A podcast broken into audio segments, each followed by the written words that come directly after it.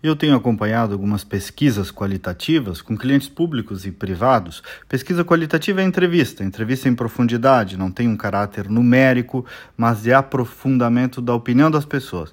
E o que se percebe é que o tema da próxima eleição tende a ser de novo a economia, como acontece inclusive na maioria das eleições nacionais. A última, de diferente modo, é que teve outros fatores muito presentes, dentre os quais o combate à corrupção, o combate ao próprio PT, os surgimento de uma resistência ideológica de direita, o fator Bolsonaro e todas aquelas circunstâncias que se impuseram.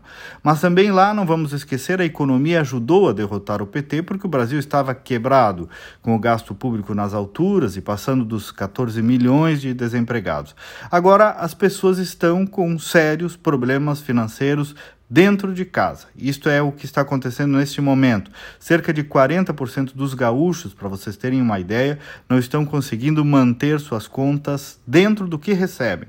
Outro dado estarrecedor é que 30% demonstram estar passando por algum problema emocional, seja depressão, angústia, ansiedade, insegurança e afins. Então, o voto, de novo, tende a ser mais pragmático, mais visando o interesse próprio, direto de quem está votando. Eu vou votar naquele que vai melhorar a minha vida.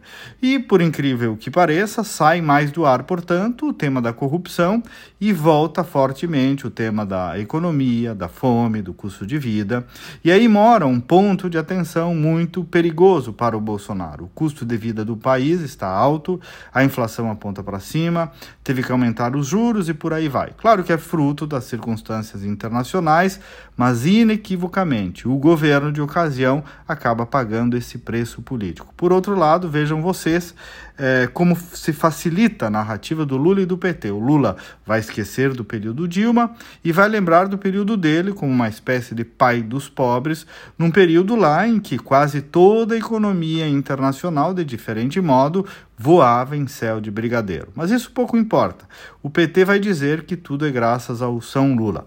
Hoje não quero nem entrar nesse mérito, mas sim apenas estou tentando analisar as circunstâncias gerais e ambientais que se desenham, digamos assim, que a priori se mostram sim mais favoráveis para o Lula do que para o Bolsonaro, isso não significa que o Lula vai ganhar a eleição. Estou falando que as circunstâncias estão bem favoráveis.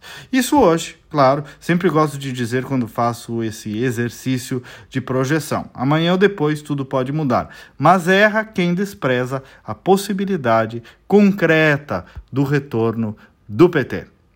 Me chama no WhatsApp 5198-252-6615. Você também me encontra nas redes sociais. Até amanhã e vamos com fé.